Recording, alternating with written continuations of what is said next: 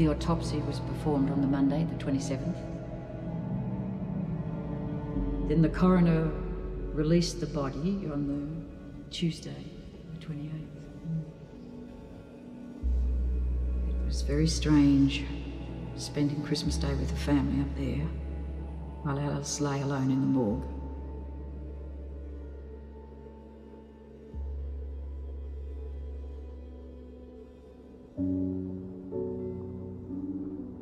I don't know, it was just like I hadn't seen her for a week or anything. Like, yeah, it didn't feel real.